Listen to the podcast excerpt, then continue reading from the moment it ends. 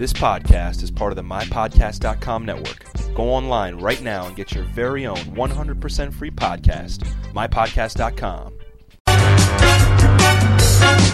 Allora, ho visto The Wrestler.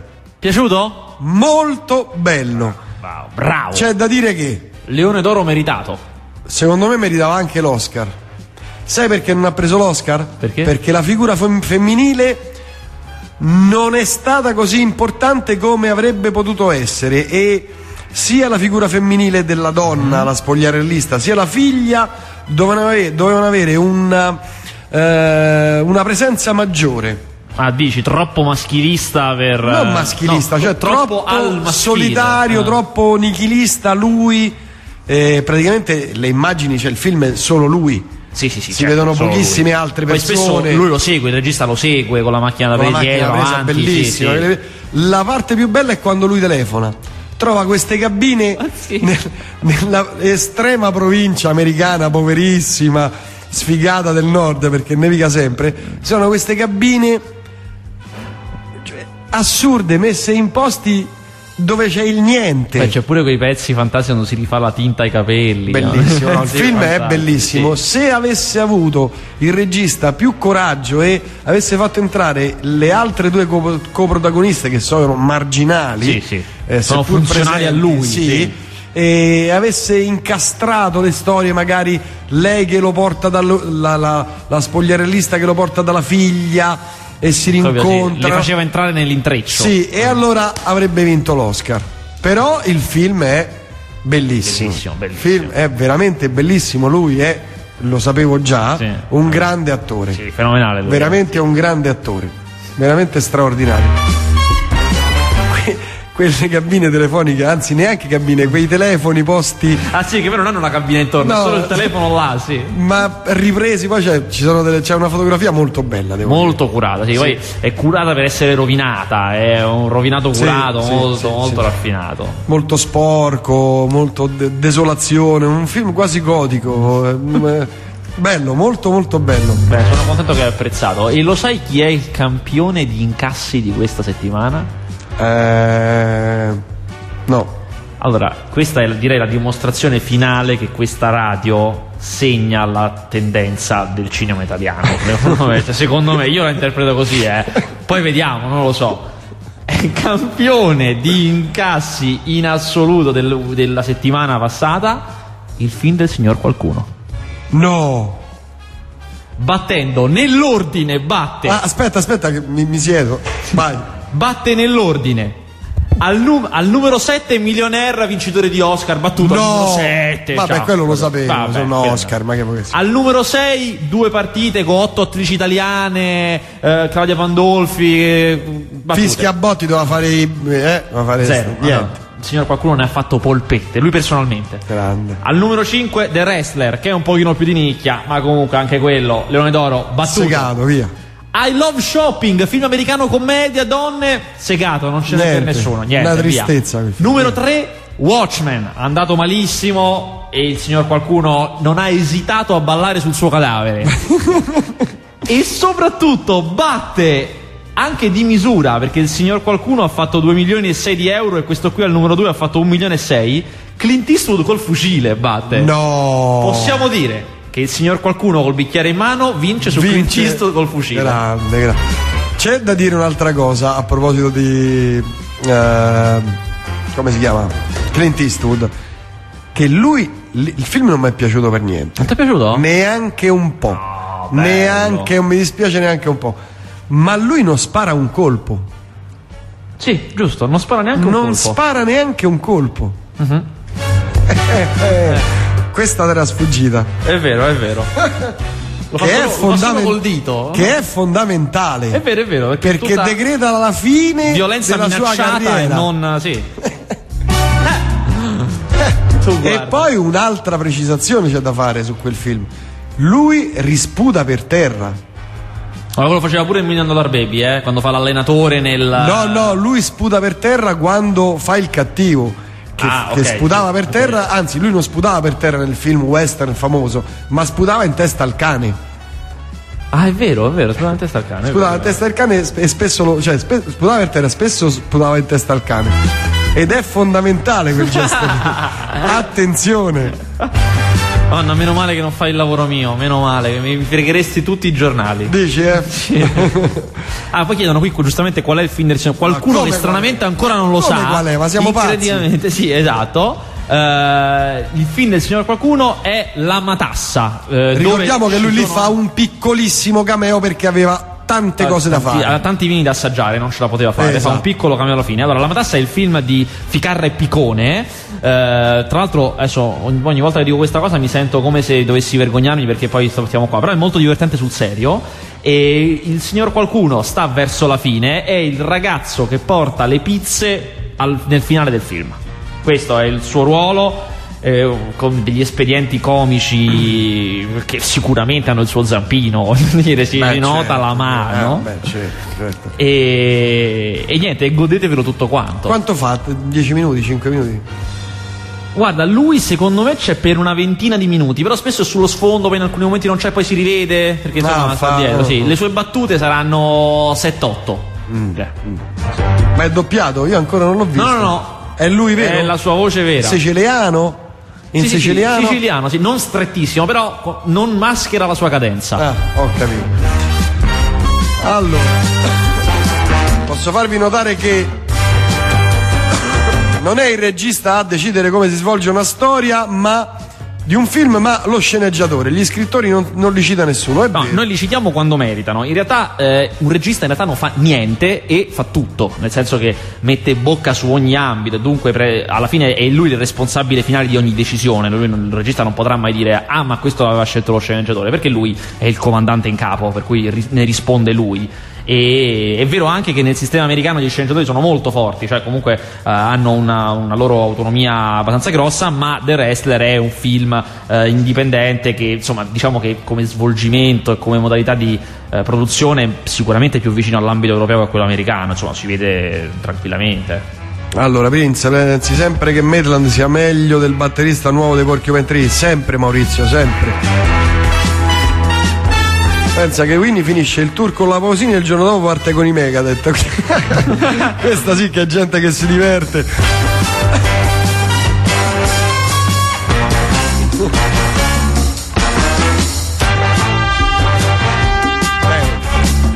Eh, È il malato, quindi devi, devi soprassedere. Allora, che avete detto il critico del film Supereroi? Sì, ho capito cosa, fa, cosa. Che aveva detto il critico del film dei supereroi? Ah, per me era una rottura e puntini puntini. Eh, lo so a che film fa riferimento e io avevo- quando ero venuto qua avevo detto che a me è piaciuto molto e avevo anche detto che non avrebbe incassato perché si capisce che è un film che in generale non piace, cioè, a me è piaciuto per un'infinità di ragioni perché secondo me adatta molto bene la storia del, del- del fumetto da cui è tratto, è, molto, è girato molto bene, con grande sapienza, certo non ha un gran ritmo, è un film difficile nel senso non difficile per i significati che veicola, ma difficile eh, nel senso che non si accattiva l'attenzione dello spettatore, ma sei tu che ti ci devi mettere d'impegno, ma secondo me eh, ricompensa. E, mh, Lo trovo girato molto bene e pieno di ottime ragioni per essere visto. Bene, ma parliamo, vedi, la coppia del secolo, di nuovo insieme.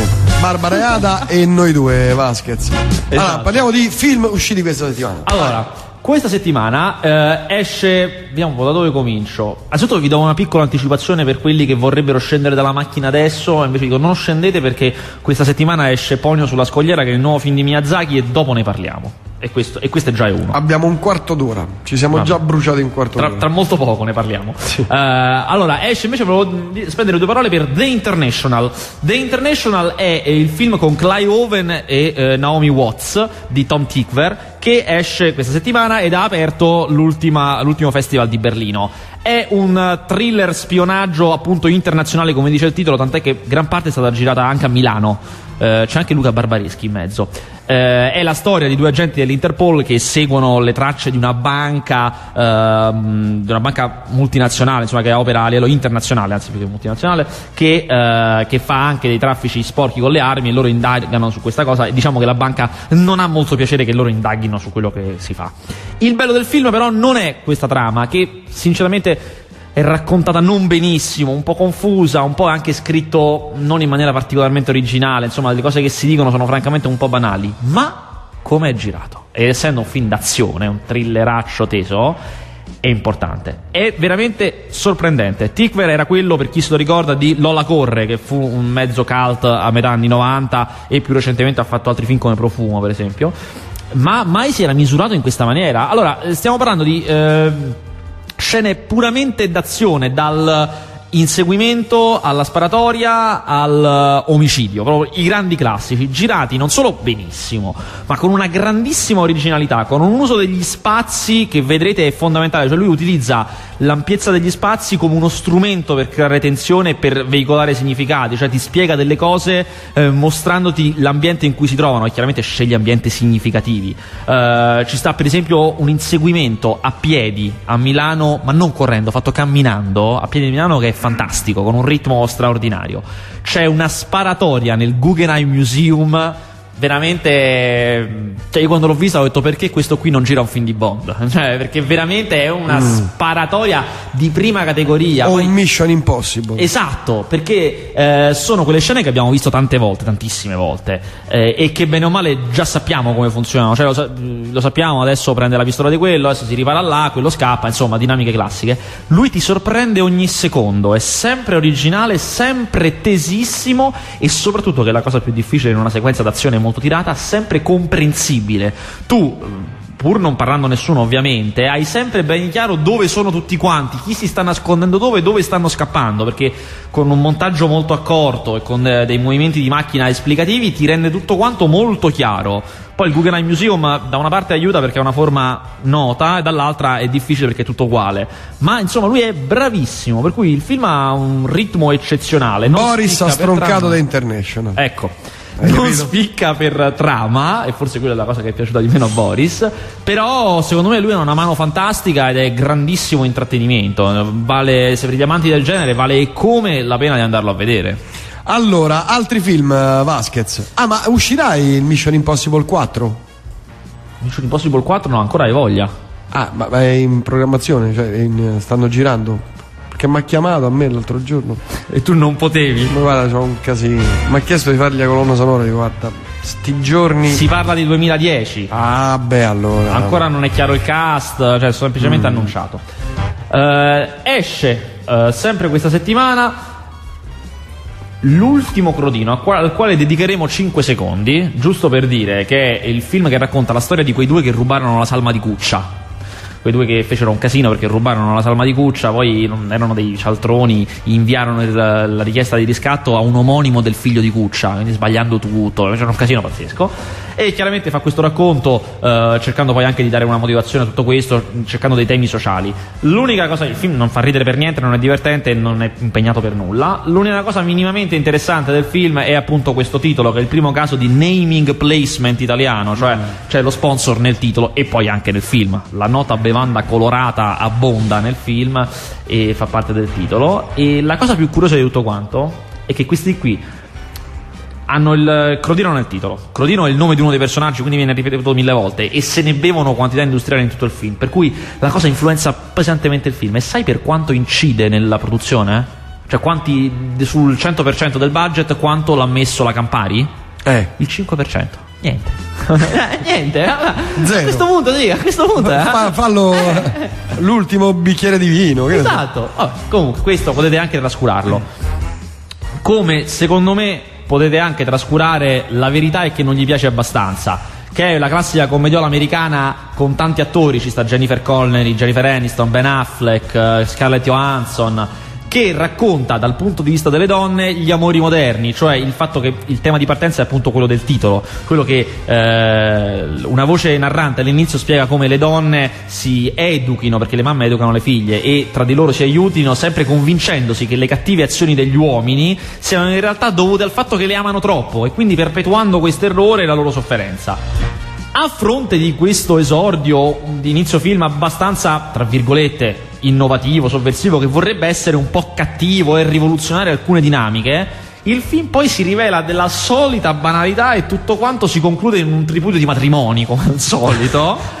Eh, e non è neanche divertente, che poi insomma, è un motivo per cui uno teoricamente andrebbe a vedere questi film. A questo punto, se proprio dovete scegliere, è meglio andare a vedere l'altro film che esce questa settimana, che è Diverso da chi, con Claudia Gerini, Luca Argentero e Filippo Nigro, eh, che è più o meno simile perché racconta di lui che è un, un parlamentare di sinistra gay dichiarato, che fa le primarie per diventare sindaco nella società chiaramente arriva secondo, non primo, però è un, è un, trionfo per lui arrivare secondo perché comunque è un buon risultato. Il primo ha un infarto, muore e lui si deve presentare sindaco nella società. Il partito è preoccupatissimo perché è un gay nel nord-est, figuriamoci, e gli affianca questa moderata di centro per poter fare almeno prendere tutti i voti. Loro litigano, litigano, litigano, litigano talmente tanto che si innamorano, benché lui sia gay. A questo crea dei problemi con l'altro. Eh. Il film è stato approvato dall'Arci-Gay e dall'Associazione Cattolica. Il che ah, vuol però. dire che proprio colpi al cerchio, colpi alla botte a non finire. Farà sfracelli sì, Ma se non altro, due risate le strappa. Se non altro, se proprio dovete scegliere, meglio questo di la verità mm. è che non gli piace abbastanza.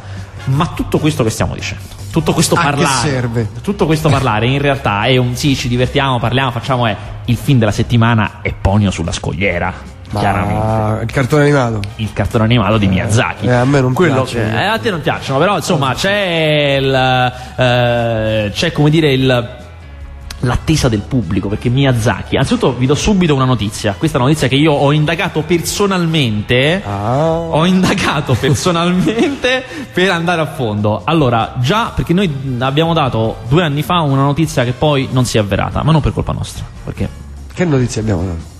che sarebbe tornato al cinema, anzi un anno fa, sarebbe tornato al cinema Totoro, che era un vecchio film di Miyazaki e noi avevamo detto che sare- l'avrebbero rimesso al cinema, perché era stato dato l'annuncio in realtà poi questa cosa è slittata perché doveva uscire Ponyo, quello nuovo, e lo studio Ghibli, che è la produzione di Miyazaki, proprio loro hanno detto no, non facciamo questa cosa, li sovrapponiamo, è un casino, prima esce Ponyo, poi facciamo uscire Totoro. Per cui il mio amico Totoro, il capolavoro di Miyazaki del 1988, sarà rimesso al cinema a giugno, ridoppiato. Lo so che voi direte, ma come ridoppiato? Le voci originali! Il punto è che la Lucky Red, che è quello che lo distribuisce, ha comprato l'originale giapponese, non la versione doppiata dalla Buena Vista in Italia, per cui per forza l'ha dovuto ridoppiare, non, non c'erano alternative. Loro poi, questo lo dicono loro, io non l'ho visto ancora, sostengono che quel doppiaggio era fatto male, loro l'hanno fatto migliore, vabbè, insomma, sono le cose un po' che si dicono.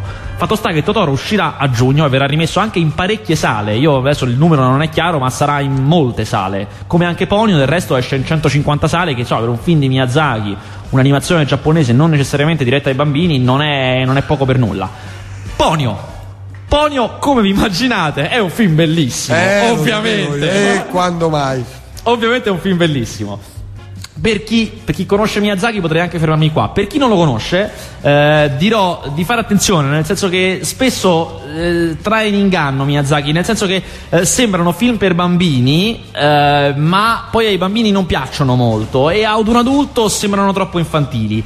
In realtà il problema non è il film, siamo un po' noi che abbiamo questi schemi e ci fanno strane alcune cose. Il film è una favola, quindi ha quel tipo di andamento, ma poi eh, per come gestisce i sentimenti, le emozioni e i personaggi è assolutamente adulto. Mm, per dirne una, nel film non c'è un buono e non c'è un cattivo, non ci sono assolutamente. Ci sono dei personaggi che si oppongono al protagonista, ma non sono cattivi, in realtà hanno tantissime cose di bontà e gli stessi buoni, come ad esempio la madre del bambino protagonista, il massimo della bontà, fanno delle cose che insomma non sono proprio il massimo della bontà, perché come nella vita reale nessuno è buono e nessuno è cattivo ed è questa è una cosa che è abbastanza banale da dirsi, ma quando poi lo vedete sullo schermo è impressionante, vi fa fare qualche domanda. Eh, come sempre in Miyazaki la cosa più importante e più bella anche qui non sono tanti protagonisti ma sono tutti i comprimari tutte quelle le piccole creature che animano il suo mondo le, eh, i personaggi accessori che magari vengono inquadrati anche solo per un momento ma rimangono impressi nella memoria ci sono delle sequenze bellissime, bellissime, eh, che ricordano anche altri suoi film del passato. Per esempio, c'è, mh, c'è una dichiarazione d'amore fatta col Morse, con le luci tra lei, la donna che sta sul cucuzzo della montagna e l'uomo che sta sulla barca in mezzo al mare, che sembra un po' quella dichiarazione d'amore che fa l'aviatore di Porco Rosso. Eh, ci sono delle trasformazioni tra pesce umano pesce umano che sembrano le trasformazioni tra vecchia e giovane del castello errante di Owl.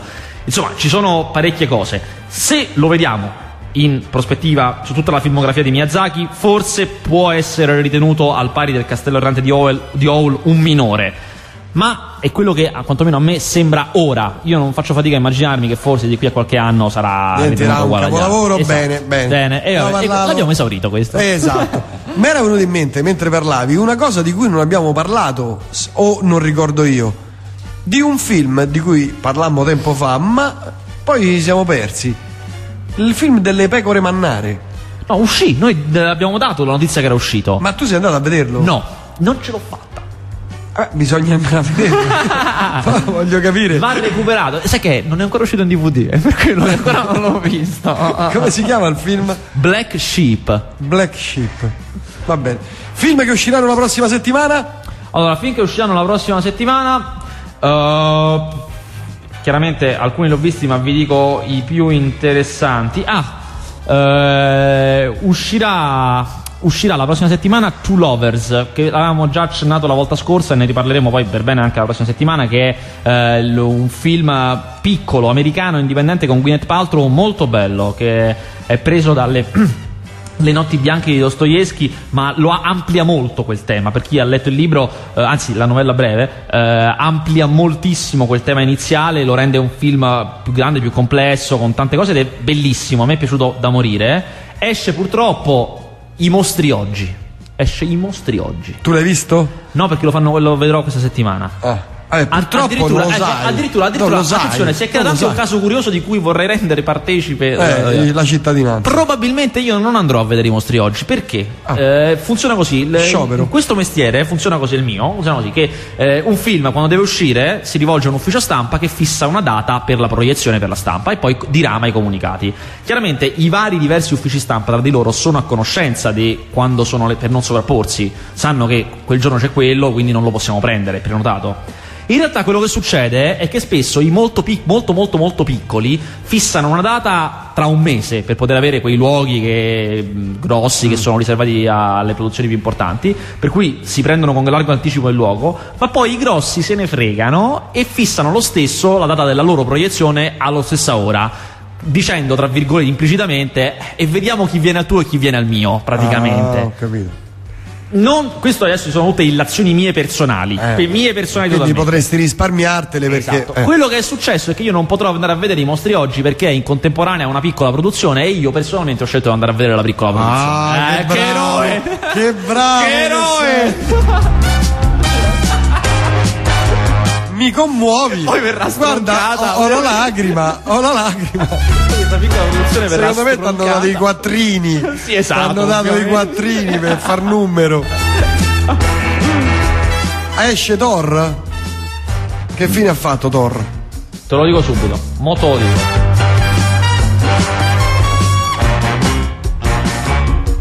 ...2011, hai voglia. Ah, mappa, oh. Eh. Nemico pubblico numero uno e poi ce ne andiamo a casa. Nemico pubblico No, a numero casa, uno. io noi andiamo a ballare. Mazza. Nemico pubblico numero uno è uscito la settimana scorsa, quindi è già nei cinema. Se lo volete andare a vedere, secondo me non fate male, è un buon film. Sappiate che è la prima parte di un dittico, per cui ci sarà anche la seconda parte di Nemico pubblico numero uno. È un po' come è a metà tra quello che abbiamo fatto noi con La maglia gioventù e il romanzo criminale. Cioè è un film che va al cinema e racconta questa storia di questo criminale francese, quindi in quello ricorda un po' la- il romanzo criminale, ma poi ha uno svolgimento, perché girato molto bene, eh, ha uno svolgimento come racconto un po' televisivo come era la meglio gioventù, però insomma in senso positivo, eh, e- ed è appunto in due episodi, il secondo uscirà tra un mesetto, credo, o meno di un mese. È bello, c'è un Vincent Cassel bello duro, c'è anche un grandissimo Gérard Depardieu, secondo me te lo consiglio abbastanza. Guardate Black Sheep, ridefinirà il vostro standard di capolavoro. ok, ok. Ma quello delle pecore mannare? Sì. Oh. Ah, ho visto anche un'altra cosa di cui parleremo più diffusamente, ma ve lo annuncio, eh. Un altro film in due parti che uscirà e che è Il Ce di Steven Soderbergh. C'è Che Guevara? Ernesto Guevara, detto il CE. Eh, totale tipo dura 5 ore, però esce in due L'ha parti. in due esatto, parti. è stato gentile, grazie. Chi è che fa interpreta il Che? Benicio del Toro, che è uguale, devo dire è Mm, uguale.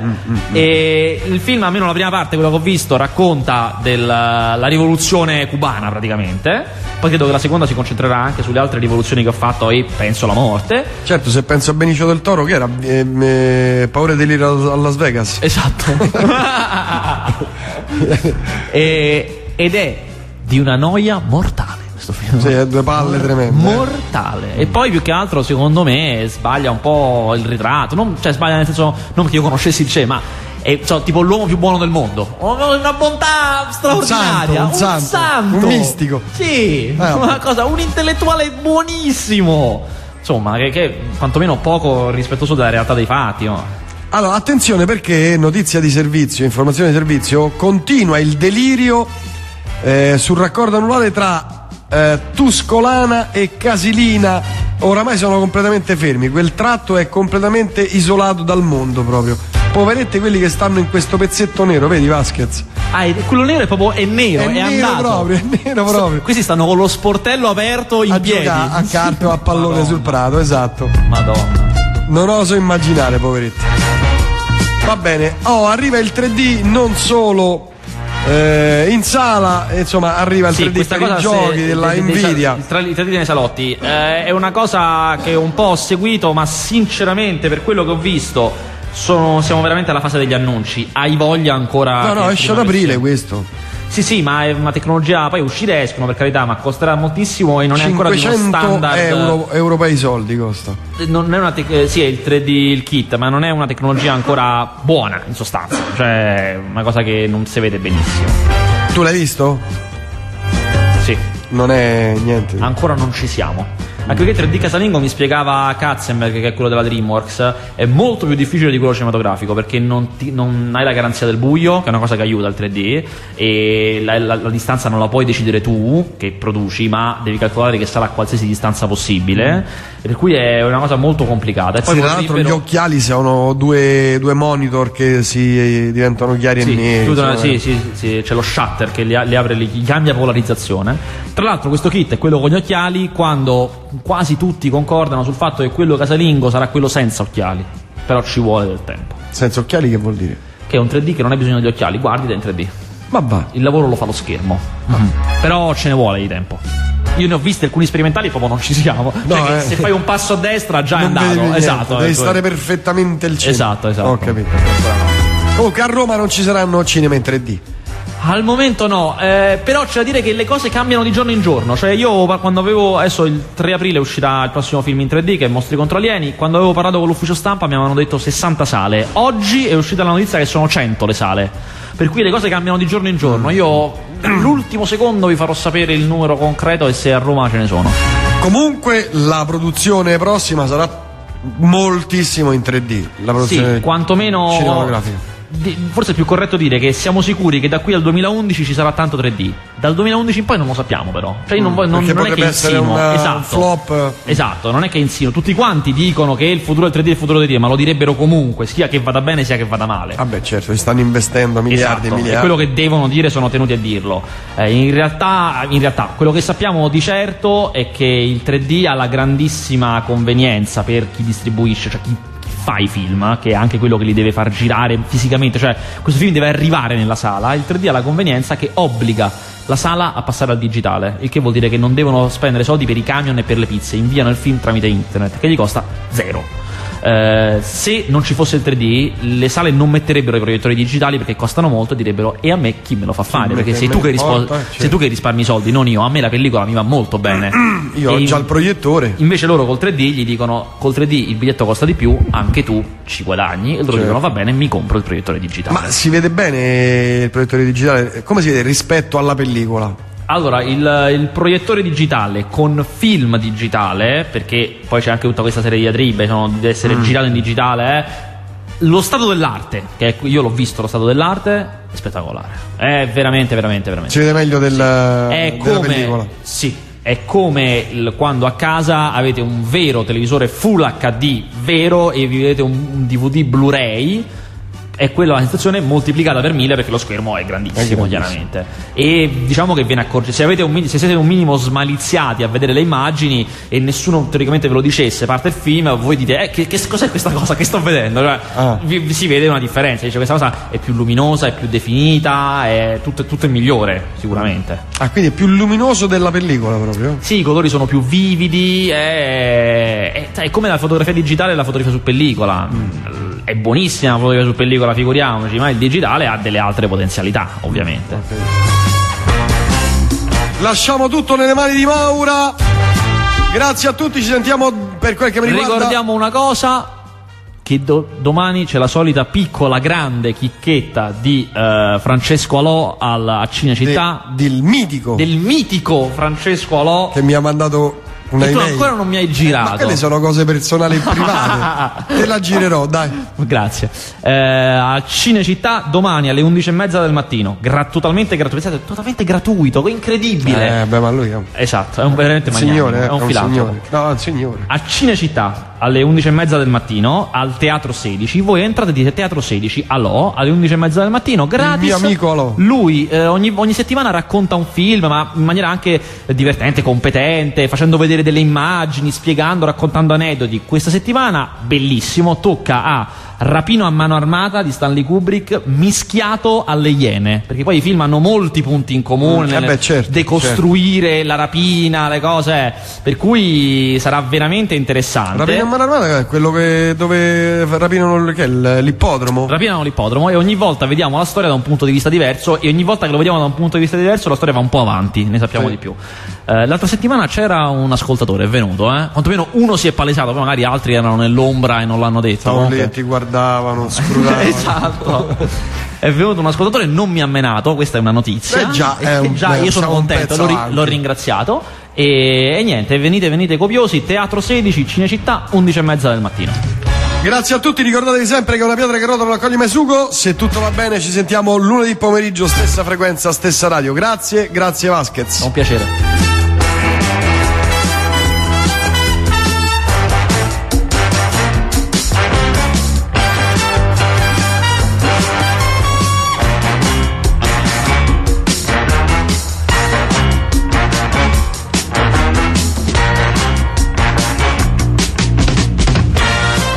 Allora, In c'è- diretta pochi secondi. Sì, c'è una smentita rapida. C'è arrivato un messaggio che dice: Ci vuole l'autorizzazione della scuola per entrare nella Cinecittà da Alò. Eh, a me non mi hanno fatto entrare. E in effetti è una cosa che è già capitata. eh, ma eh, come dire, perché ci sono del. C'è una sbarra all'entrata che qualche volta fa delle storie. Teoricamente tutti quanti dovrebbero prenotarsi, ma ormai le prenotazioni sono chiuse perché tipo il giovedì chiudono. Ma non è un problema, è solo un problema formale. Eh, se insistete vi fanno entrare, ma se no fate chiamare, veniamo noi. eh, cioè, proprio, eh, oh, fallo entrare punto e basta. Cioè, comunque si entra e non è sempre dipende da chi c'è alla sbarra. Alle volte ci sono quelli più fiscali, quelli meno, ma comunque si entra, non, eh, non- non- non tornate a casa, non so come dire, insomma, si entra. Grazie, ciao, ciao, ciao, ciao.